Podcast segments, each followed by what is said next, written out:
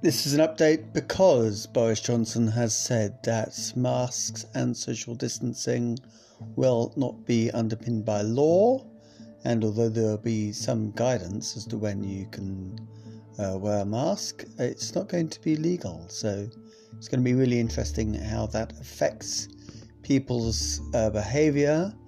Here is the sausage himself. Without preempting the decision on the 12th of July, let me set out today our five point plan for living with COVID in the hope that it will give families and businesses time to prepare. First, we will reinforce our vaccine wall, reducing the dose interval for under 40s from 12 uh, for under 40s from 12 weeks to 8 so that everyone over 18 should be double jabbed by the middle of September in addition to our autumn program of booster vaccines for the most vulnerable. Second, we will change the basic tools that we have used to control human behavior. We'll move away from legal restrictions and allow people to make their own informed decisions about how to manage the virus. From step four, we will remove all legal limits on the numbers meeting indoors and outdoors. We will allow all businesses to reopen, including nightclubs. We will lift the limit on named visitors to care homes and on numbers of people attending concerts, theatre, and sports events. We will end the one metre plus rule on social distancing and the legal obligation to wear a face covering, although guidance will suggest where you might choose to do so, especially when cases are rising and where you come into contact with people you don't normally meet in enclosed spaces, such as obviously crowded public transport. It will no longer be necessary for government to instruct people to work from home. So employers will be able to start planning a safe return to the workplace.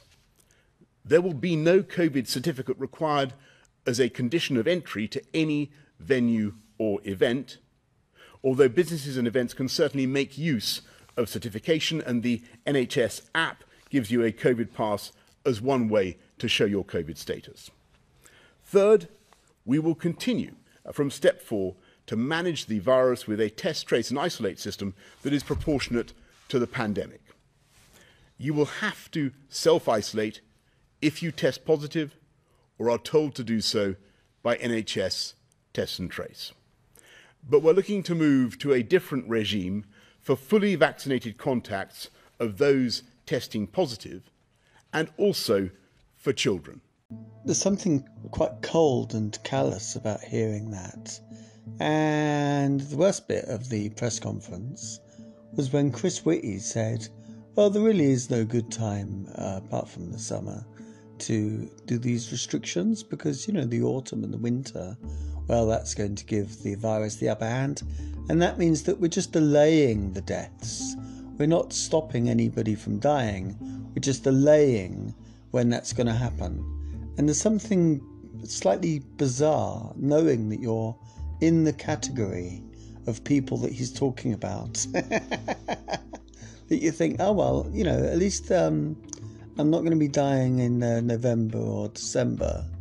Uh, I'll be dying in August or September. That's nice, isn't it? It's got a bit of a ring to it. And I love the way that, what's his name, said, Oh, but you must remember that we did tell you this in the uh, earlier on in January. We did tell you. You must remember, we did tell you that we were going to tell you to die. We've already fucking said this already. I mean, the callousness, the coldness is incredible. And, you know, I mean, what is going to happen? I wonder whether people are going to err on the side of caution. I think that uh, in buses and on trains, people are going to err on the side of caution. You already get, you know, these fucking idiots that refuse to wear masks and go into shops. And I wonder whether that's going to continue um, to kind of spread, if you like. And of course it will, like, obviously, you know, more people are going to be taking their masks off, and more people aren't even going to be thinking about social distancing. But really, people aren't thinking about social distancing, and they haven't done for months and months and months and months. And you have to be quite kind of performative and, you know, theatrical in your movements, in your gestures, to communicate that you're interested in social distancing as you walk down the street in order to kind of, you know, like get people to fucking step out your way a little bit. You know what I mean? Um, so social distancing stopped a long time ago in any kind of practicable way. Practicable. But I also think at work and in people's workplaces, people are still going to be, you know, kind of have a bit of like common sense and respect. Common sense, like sounds like fucking Nigel Farage all of a sudden. Um, but the masks thing is is really kind of, you know, not good. And the idea that you know because the headlines have been like, oh yeah, two hundred and fifty thousand kids have been off. You know, loads of kids have been off self isolating. They're just wasting their time self isolating at home when they could be in, you know, fucking buildings filled with COVID, for Christ's sake. So, unbelievably, Sausage Johnson is changing that. Like, this is more um, grist to the mill that there's a herd immunity campaign out to focus um, on children getting the fucking thing. Yeah. So it's really cold, really callous. Once again, we have to think for ourselves and just take all of the protections me personally, like it's it's around, it's where I work, it's kind of everywhere, you know. So personally, I'm just kind of looking to walk between the raindrops in the next couple of weeks. Got three weeks to go, and you know I've got to keep my fucking keep on my toes. You know, I think I can do it, um, but it's not nice at all. It's not nice, and it's not easy when this is the fucking messaging coming from the sausage. So now back to the pre recorded show.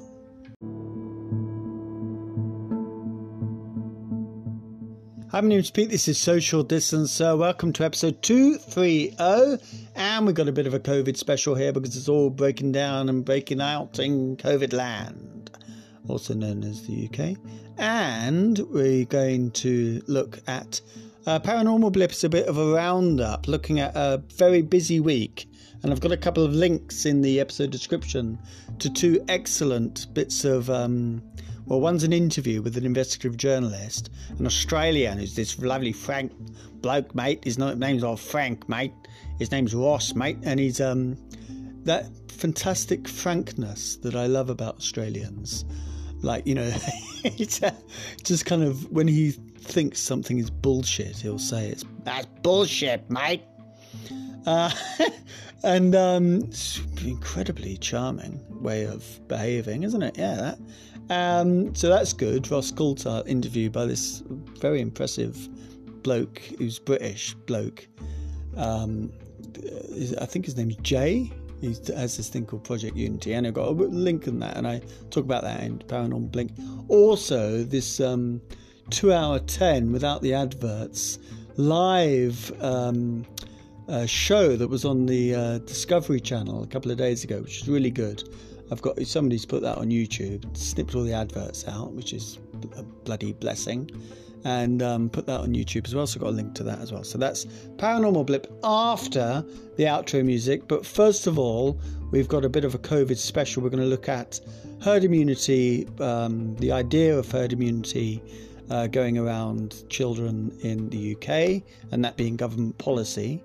Um, certainly a kind of big hint that that is the policy, which is kind of terrifying. Also, we're going to look at the cases in some detail as well.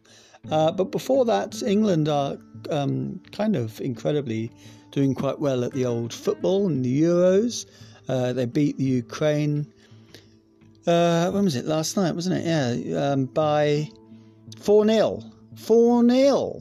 And look, here's one of the goals. Listen to this. This is like the this guy is actually paid to say this nonsense. He just sounds like um, what's his name? It's like the the first of two times I'm going to refer to um, Alan. What's his name? that guy.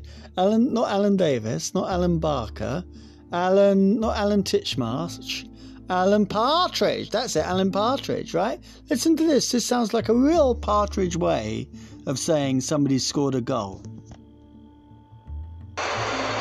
Sterling. Shaw. Kane! Ukraine blown away. England on their way. Ripping their way to the semi finals of the European Championship. Have you ever seen the sunshine? No, not pork. Sunshine. I didn't say pork. I know you've seen Park. It's that sunshine.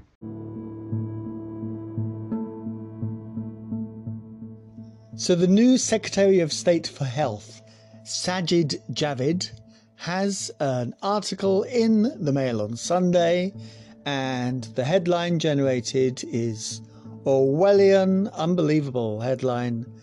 It says Sajid, opening up will make us healthier. Yeah, that's right. Opening up during a pandemic, uh, where 150,000 plus people have died in the UK. Yeah, that's going to make us healthier, isn't it? Yeah. So he's clearly on the sausage train, this guy. And, um, you know, for all of our um, taking the piss out of Mancock, it does seem that, as, as the researcher suggests, it does seem that he was one of the few people in the room that was saying, no, no, no, no, no, we've got to take this seriously. Well, now Sausage has got old Sajid in his pocket, and um, who the hell knows what's going to happen.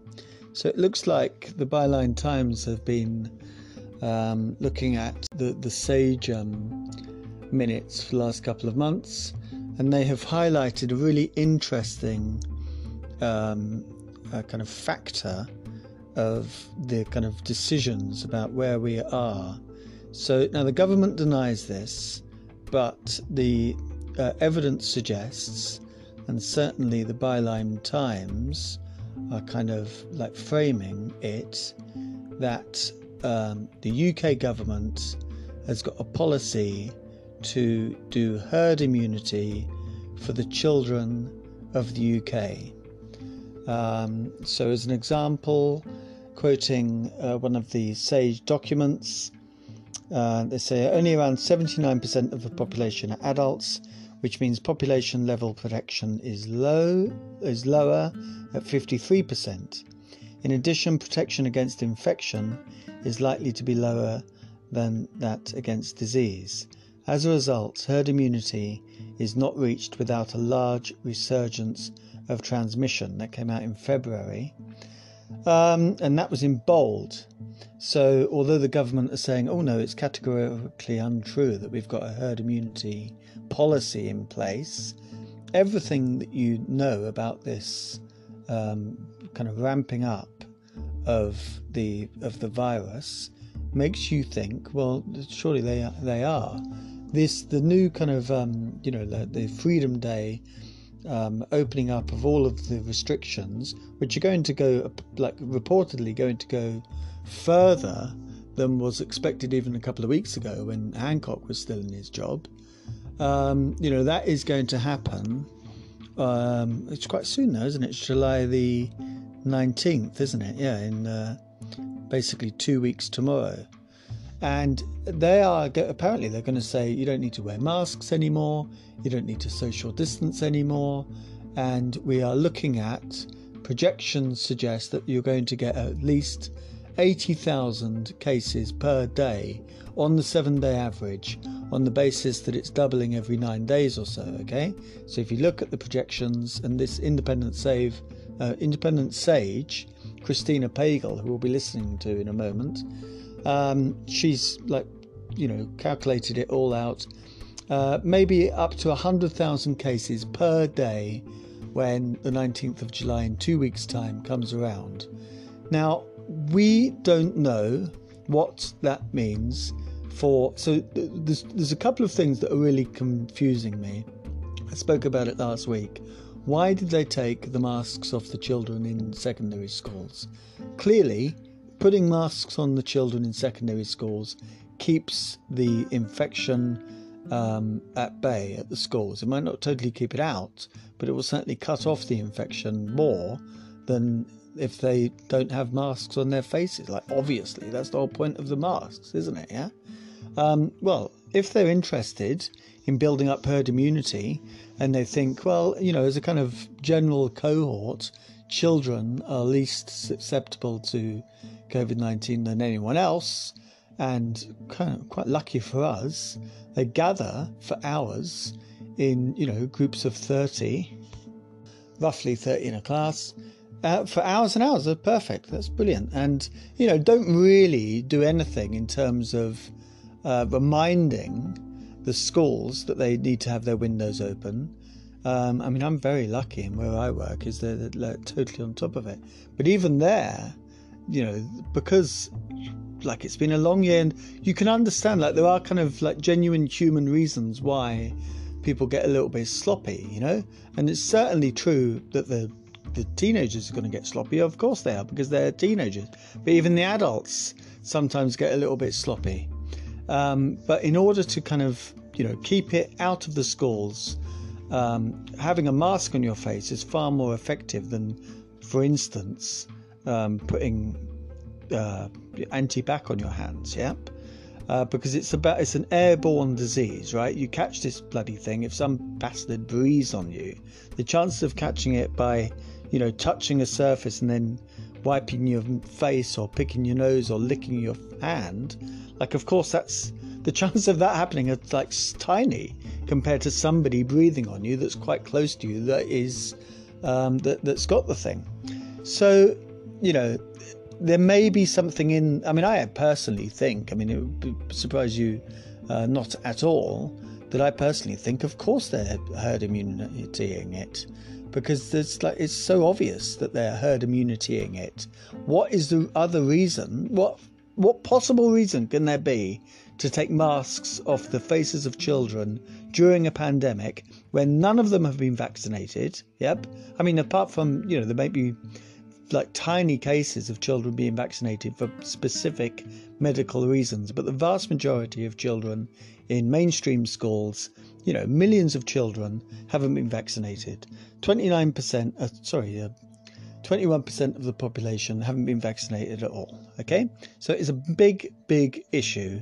It's incredible that they have got away with taking the masks off the children's faces.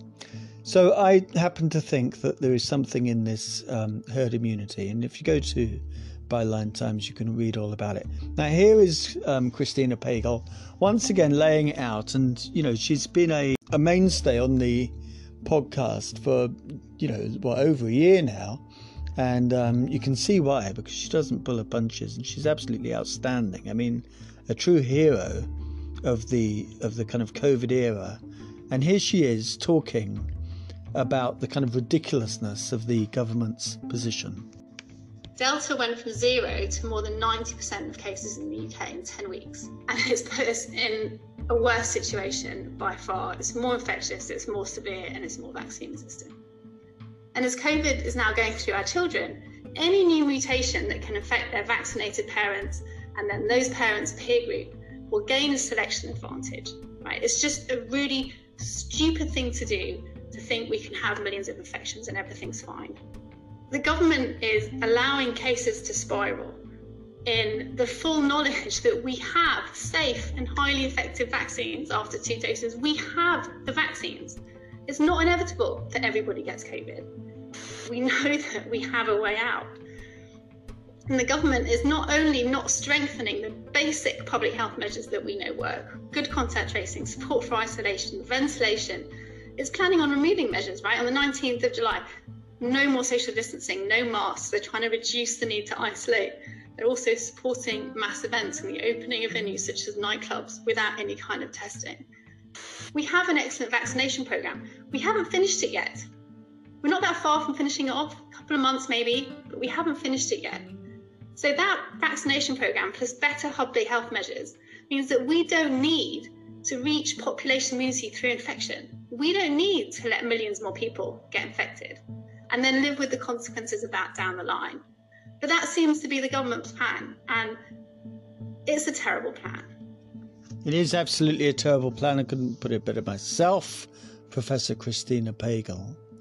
And, you know, let's just think about this. We've got about 12% of um, children below the age of 12 who get uh, COVID 19 who go on to get long COVID, and about 15% of children between the ages of 12 and 18 who get COVID 19 who go on to get long COVID. So these are people that say that they've got at least one symptom after six weeks. And it is, you know, for a lot of people, it is um, a, a life changing. You know, we're talking about palpitations, we're talking about respiratory disease that they just cannot shake off, we're talking about fatigue, we're talking about headaches, we're talking about life changing, uh, long term symptoms. So it may be that deaths are low for children, uh, but having said that, apparently uh, at least 300 children have died in the United States. So deaths do happen, okay? And of course, you know, like it's like uh, Christina Pagel says, if you've got lots and lots of the virus hap- uh, going around, there's no question that we're going to get a, a variant that slips through the um, the vaccine. And essentially, like the whole idea of viruses is that they mutate in order to become better and more efficient. And there's an interesting article that the researcher sent me, which is about what are the kind of long term prospects of COVID 19. Is it that although the transmission may be better, the virulence, like how bad it affects your body, might be might get weaker. Okay, might get like easier to survive and easier to live with. Well, it happens to be that there are some viruses out there that that is the case. Okay, that that although you may uh, they may become more transmissible, when you get it, it won't affect you as bad. But we don't know whether COVID 19 is one of them. There's other uh, illnesses and viruses out there that if you get it, even like for you know years and years and years and years, even they, they hardly exist, but then you get it and then you you know fucked basically. Yep.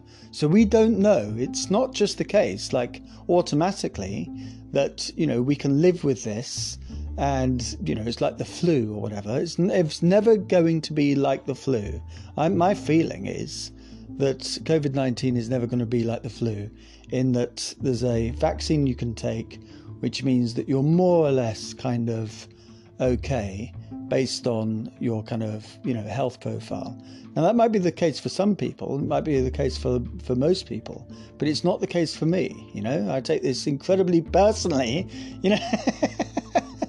and and it may mean that you know I'm the last bastard wearing a mask. You know what I mean?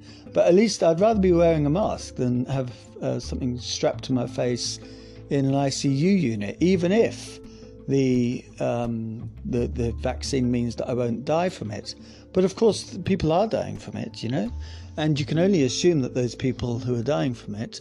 Well, we know. I mean, we don't need to assume anything. We've got the the evidence that tells us that some people who die from it have had the vaccines. Anyway, we're going to look at the vaccines, we're going to look at the cases in a moment, but first, this.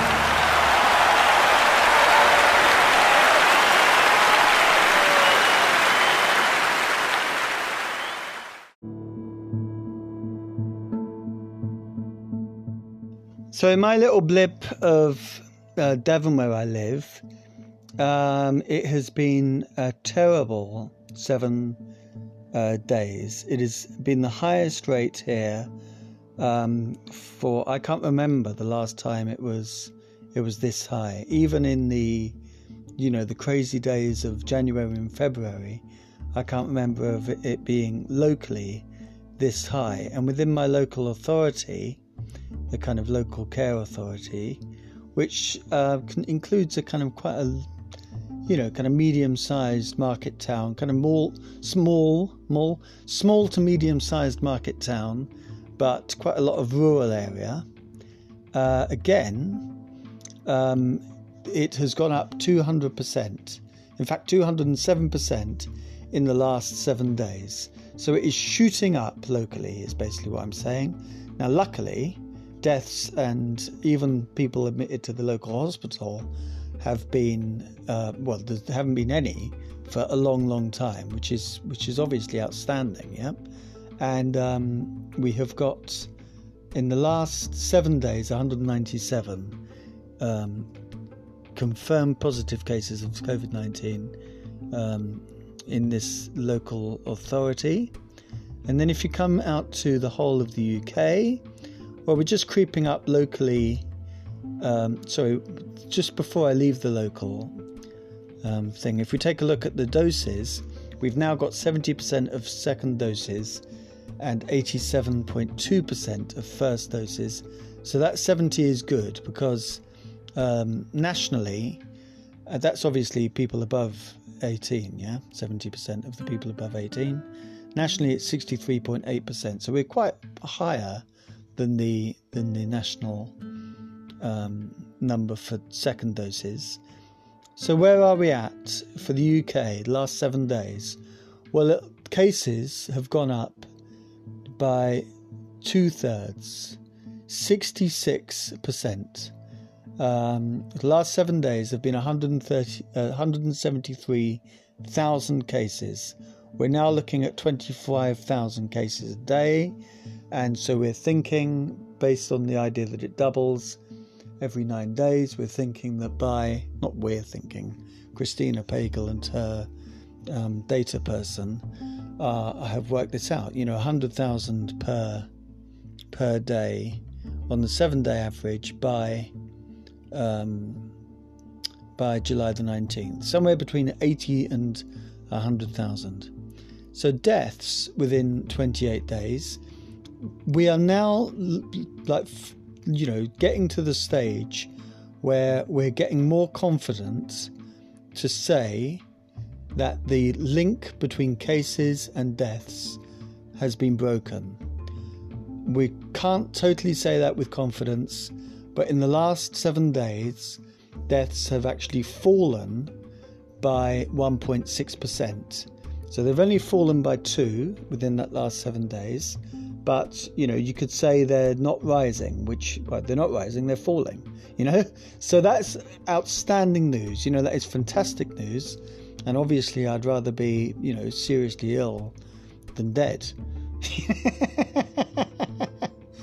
Um, having said that, patients admitted to hospital. Now, we do know that patients admitted to hospital doesn't necessarily mean that those people, um, you know, they do need to be hospitalized, but they don't necessarily go into ICU. They're not necessarily in hospital for a long time, um, although they may have long COVID, you know, which is in itself obviously a massive, you know, life changing event for many, for millions of people, you know, millions um, it still is, you know, not being in ICU. Do you know what I mean?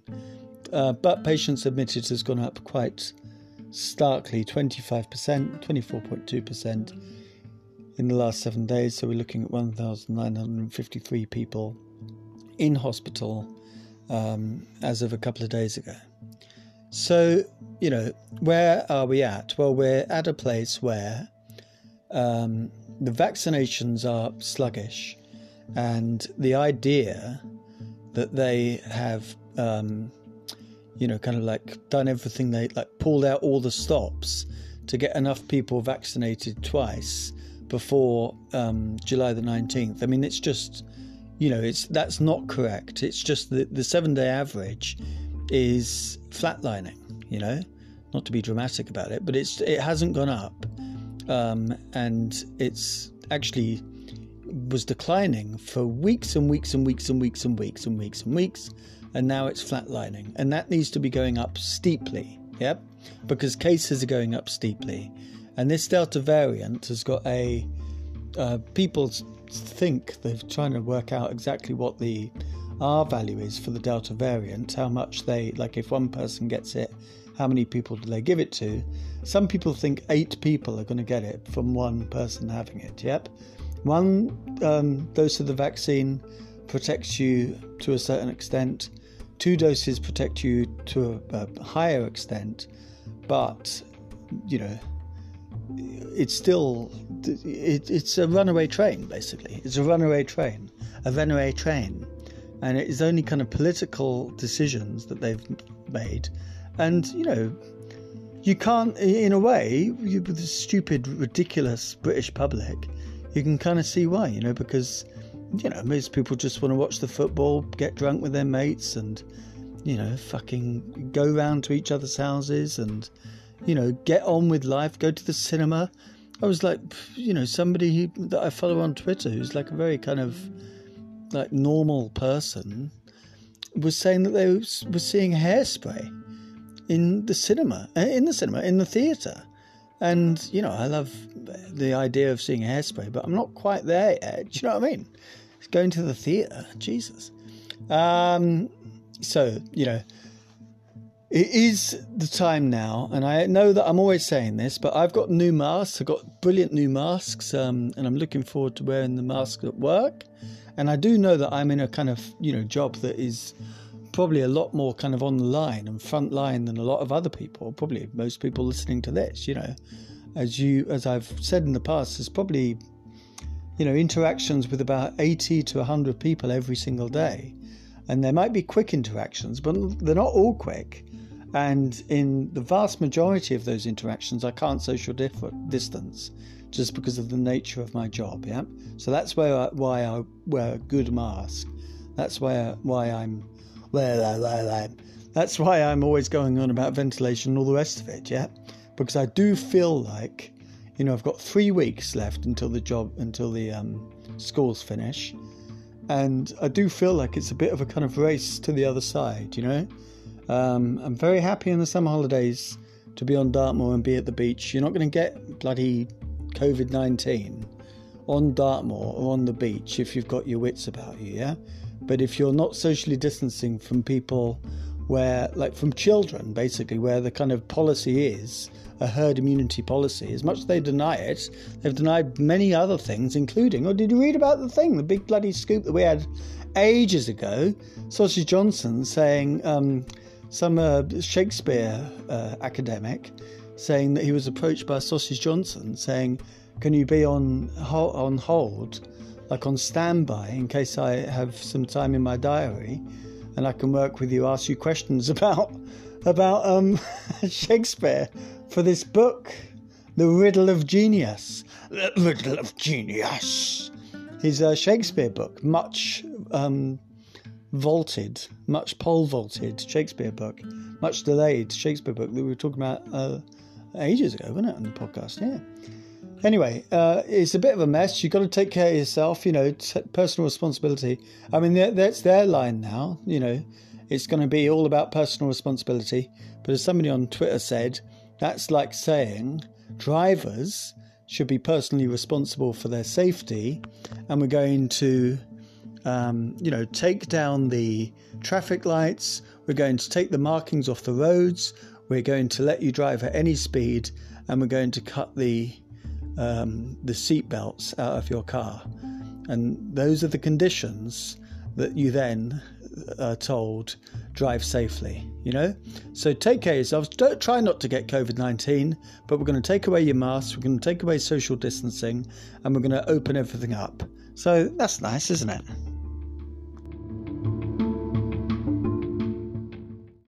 Episode 230. Thanks for listening. Have a great weekend if it is the weekend. And we're now going to think of the Canje pheasant. I think it's pronounced Canje, also known as the Hoatzin. I think it's pronounced Hoatzin. beautiful large bird of South America, and it's got an incredible crown. You could call it a corona on its head, with a lovely blue face, so beautiful, and looks quite tasty actually. Yeah, chuck it on the barbie, will you, bastard? Right, you bastard. See you later. oh, we got paranormal blip. Oh, wow, isn't it beautiful? Bit of a roundup this week. Bit of a roundup, but some very interesting um, and entertaining content um, forthwith. Right, walk between the raindrops. One, oh, hold on. One, two, three. Walk between the raindrops. See you later.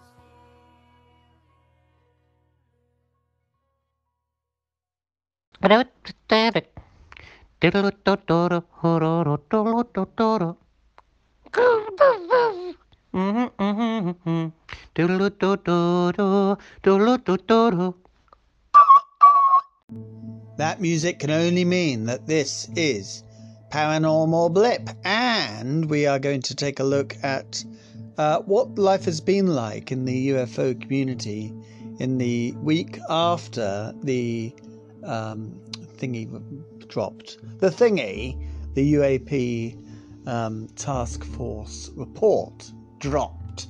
So essentially, we have been um, inundated with quite long form uh, television events. So TMZ did a an hour long special on Fox in the United States. Fox is obviously a you know massive channel in the United States, so I don't know how many people watched it, but you know, huge uh, viewership, I imagine.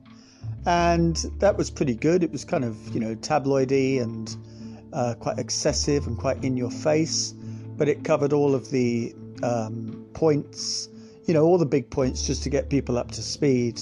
Um, so Lou Elizondo was there, Chris Mellon was there, um, George Knapp was there, uh, Jeremy Corbell was there, and if you can track it down, it's certainly worth you know watching or listening to.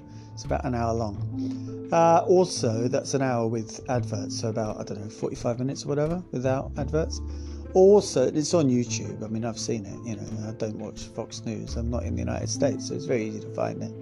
Now, also on this episode, I am linking to the most, uh, the the better one, if you like, the better one, which was uh, this thing called UFO Declassified Live, which was on uh, Discovery Channel in the United States. It was a three-hour live special, and it covered a lot of territory. It was really interesting, well put together. Of course, there is a kind of pace to it, and all, like a kind of sensationalism to it, if you like, in the way that it is presented. But I can forgive that because you know it's a fucking television show about UFOs. Do you know what I mean? So of course they're going to have to think. Well, if we're going to do a three-hour live show, it has to have a kind of pace to it. It did remind me slightly of this time with um, Alan Partridge, especially when one of the presenters has a kind of you know fucks up the uh, interactive board just like that dude does on on this time with Alan Partridge, which is quite entertaining. And you know, slightly. Cl- I mean, I also love all that. You know, like you know me. Of course, I love the seams, don't I? Yeah. So I love it. Like it's slightly clunky and stuff, but within it, it actually covers an awful lot of ground, like stuff that um, the mainstream media don't cover. So, for instance, 60 Minutes didn't mention the um, the the fact now that we know, like there's enough evidence. Like bloody what's his name? Harry Reid has said that there there is a um, threat to uh, U.S. and kind of global um, uh, nuclear facilities, um, and UAPs have got the ability to turn on and off um, missiles in their fucking um, missile dens. And uh, so they talk about that, like briefly, but they do talk about it, you know, in the um, in the Discovery Channel show, and they talk about a whole bunch of different things. Corbell is there, Knapp is there, um, Nick Pope, who used to work for the MOD in the 90s, is there, and he's kind of like, he's he's teamed up with Steven Greenstreet, I think that's his name, in the, on the New York Post. And they've got a very good show together called The Basement. Uh, what's it called? The Basement um, something? The Basement Office. That's what it's called. And Nick Pope is is there talking about it. And they also had Jim Simmervan, and it's amazing to see Jim Simmervan. Jim Simmervan, Jim Semivan, I should say. He doesn't really make many um, appearances on television. He was looking at Skinwalker Ranch, and he was involved in the Bledsoe um, case, which I'll go on to talk about in a minute. And he was involved in the To the Stars Academy with Tom DeLonge. If you don't know what the fuck I'm talking about, then if you're interested in it, then I can't link to everything. Just type in to Google To the Stars Academy, Tom DeLonge. And, you know, at some point I might get round to explaining all of these things. But, you know, do your own bloody work if you want to, yeah? But I am linking to the uh, YouTube version. Somebody's put on YouTube the um, whole three hours of uh, UFO Declassified Live. But of course, without the adverts, it comes in at 2 hours 10. So that's not bad, and it's really worth watching. I think it's actually up there.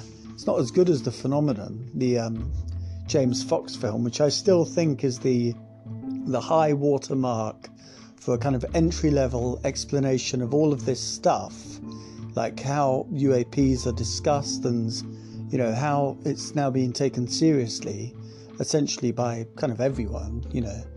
Um, the phenomenon is the one thing to kind of get into if you don't have a lot of time to kind of research it deeply, you know, um, as well as listen to me, obviously. But it, but declass- UFOs Declassified Live is quite up there, and the guy that put it up, I don't know who he is, but he's got just some kind of alien channel in on um, YouTube. He also has put up a Channel 7 documentary uh, in Australia. A guy called Ross Coulthard did a really, really good job of putting together a documentary which goes on for just about an hour and 10 minutes, I think. And it went out a couple of um, weeks ago on Channel 7. And this dude on the channel that I'm linking UFOs Declassified Live to if that makes sense. And in the uh, episode notes, you can also find this other Channel 7 broadcast by Ross Coulthard. And Ross Coulthard, um, like unbelievably, has also called his show The Phenomenon, which doesn't bloody help clarify things. You know, I mean, I'm not sure why they called it that, knowing that there's, there's this massive film that has just been released by the same name. But anyway, never mind. One's a you know television documentary on Australian TV. The other one's a film documentary by James Fox. So it's not that bloody difficult to get your head around. Anyway, so there's lots of content there. And essentially it comes down to, and I wondered whether this would happen because we were thinking that it wasn't going to be much uh, in the way of like you know kind of solid evidence. And now we need to remember the three streams that i was talking about yesterday. We've got public information. This is coming from the pentagon from the us government yeah? Public information. Then we've got classified information. And then we've got the top secret stuff that even the you know marco rubio or whatever is never going to find out about yeah? And you know other kind of senators that may be kind of high up in the Senate because they sit on, you know, they're, they're the chair of various, um, you know, committees and that kind of stuff, But the top secret stuff, you know, only a handful of people are going to know that. Not literally a handful, I mean, probably, you know, thousands. But they're all sworn to secrecy, and only on your deathbed do you kind of spill the beans. Now, speaking of spilling your beans on your deathbed, uh, Ross Coulthard did a fascinating interview with one of the best dudes that's in this space. This space.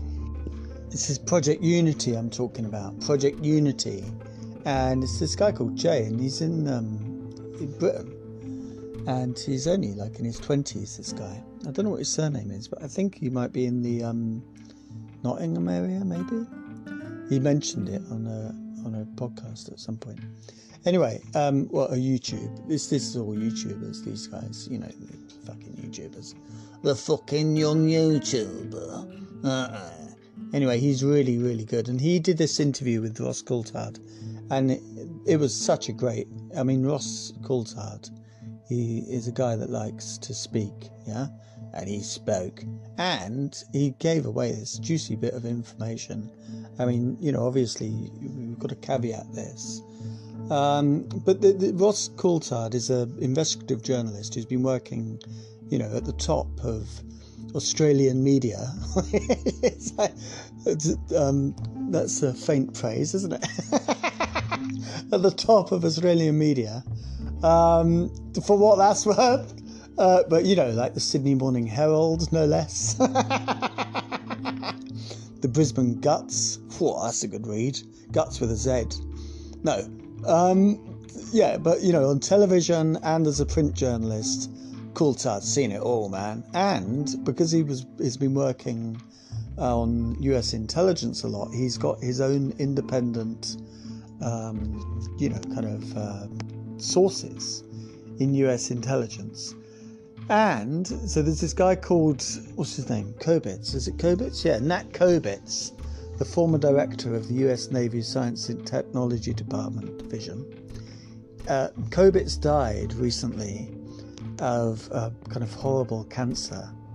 And, and, you know, as we've kind of spoken about in the past, sometimes this happens where he thought, well, I'm dying, fuck it. So he told um, Coulthard some things that ordinarily, you know, you wouldn't kind of do if you were going to stay alive. But he knew that he was dying, so he spilled the beans, as it were.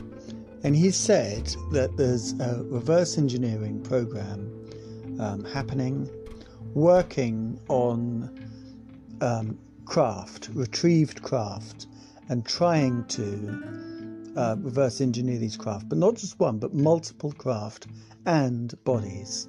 So this is coming from this guy called Nat Kobitz, who unfortunately is dead now. But you know, if if you're the director of the U.S. Navy Science and Technology Department, then you're going to know that you know that you are one of the people that then is read into, as um, Coulthard says, read into these programs. Yeah. So that's really interesting, and I really like Project Unity, and I like like Jay and his approach to interviewing and his whole kind of, you know, he's a good guy. So I'm going to link that Coulthard interview as well. So you've got two links in the description. Uh, one is the old, um, you know, UFO uh, declassified live.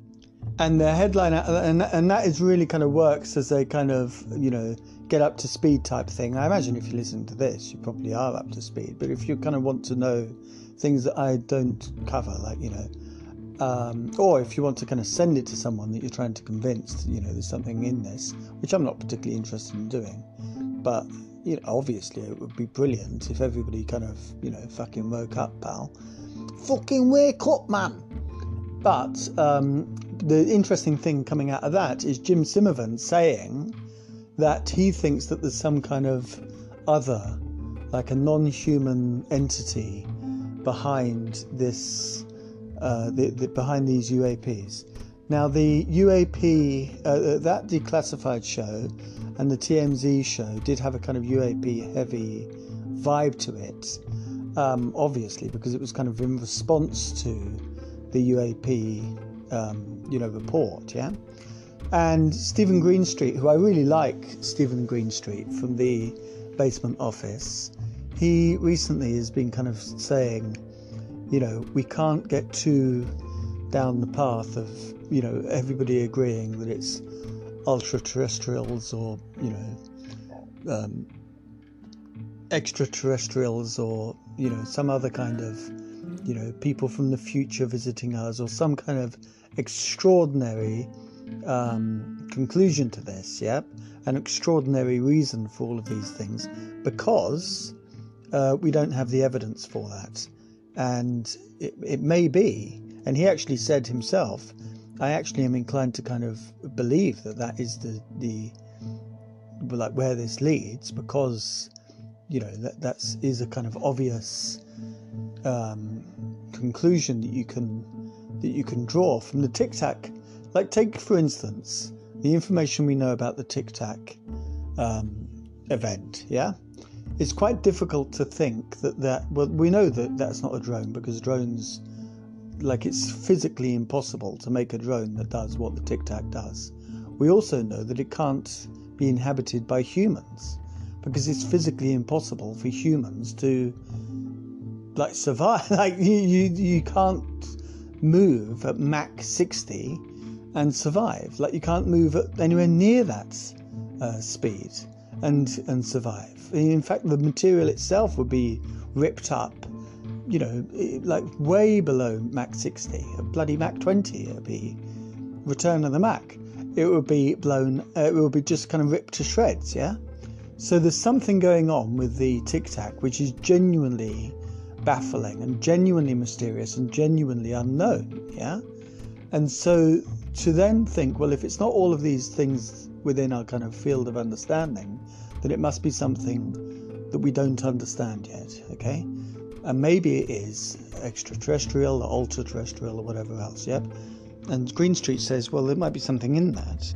But he also says, we can't get to a stage as a kind of, you know, UFO community or whatever to, to just all agree that it's that because we're then going to kind of leave a whole bunch of people behind.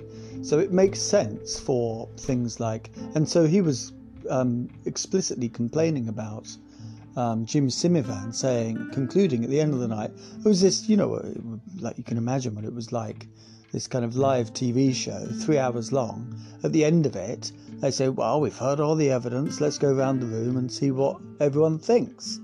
And Jim Semivan's got like ex CIA dude who has a history of investigating the paranormal on live television says, yeah, it's a non human entity. Do you know what I mean? Like, it's, what the hell? so, and, you know, you would kind of imagine that from a kind of cynical um, point of view where people understand that, you know, most fucking idiots just think people are nuts for talking about UFOs. That you're gonna you're gonna put a lot of people off by saying that, Jim. Yeah, and I think that was Steven Greenstreet's point uh, having said that, you know, let's go woo woo. Ryan Bledsoe, Jim Simmervan knows Ryan Bledsoe and knows the Chris Bledsoe story. It's a fascinating story. Chris Bledsoe, right? Bledsoe Said So is the name of Ryan Bledsoe's new podcast. And it is what a joy, man. It is such a joy. So, in, let me see if I can uh, haiku this. I can't haiku it, but let's see how this goes. So Chris Bledsoe um, had a, a, a, kind of illness, this terrible illness that caused him a lot of pain. I don't actually know what it is, which is te- oh, it was a um, stomach uh, concern. It's kind of stomach IBS, but really bad IBS, and kind of con- he was in considerable pain his successful business was going down the pan because he was not able to work because he was sick a lot of the time. And over the kind of years uh, leading up to this extraordinary experience he had, he had lost a lot of money and lost a lot of his health. And um, he was feeling very depressed, incredibly depressed. And then one day, he was uh, he just finished. He was a house builder by trade, so him and his gang of um, house builders had just finished a project, and they were celebrating by fishing um, at a local forest near where they lived in North Carolina. Now, North Carolina is the Bible Belt, yep. To believe in UAPs or UFOs or anything to do with the paranormal is basically to be um, in hock with the devil. It sounds extraordinary to us, you know, Europeans that people think like that, but people do think like that, like that. And in the Bible Belt, people still think like that in their millions. Okay, so just we've got to kind of get factor that into the story. Um, so he walks. He's not particularly interested in fishing. He walks off. He is walking through a forest. He hears behind him uh, footsteps. He thinks it's a deer or whatever. He's not particularly um, bothered by that. Uh, but then when he stops, the footsteps stop, and then he starts to get slightly kind of like weirded out by it. And then he sees two orbs in the sky, and the orbs are very close to him. And then I think there might be three orbs in total, and one of them is, um, I think, bigger than the others. And then he walks back um, to the uh, to, to his friends at the um, at the uh, the fireplace because they've made a fire, and surprisingly the fire is out, and all his friends are like really panicked. His son, who's with him, who's 17 years old, whose name is also Chris, his son is not there, and the fire is out, and he's saying like, they're, they're saying, where have you been? Where have you been? What's going on? He said, What are you talking about? I've just been a couple of minutes, but you wouldn't believe what I've seen. I saw these orbs.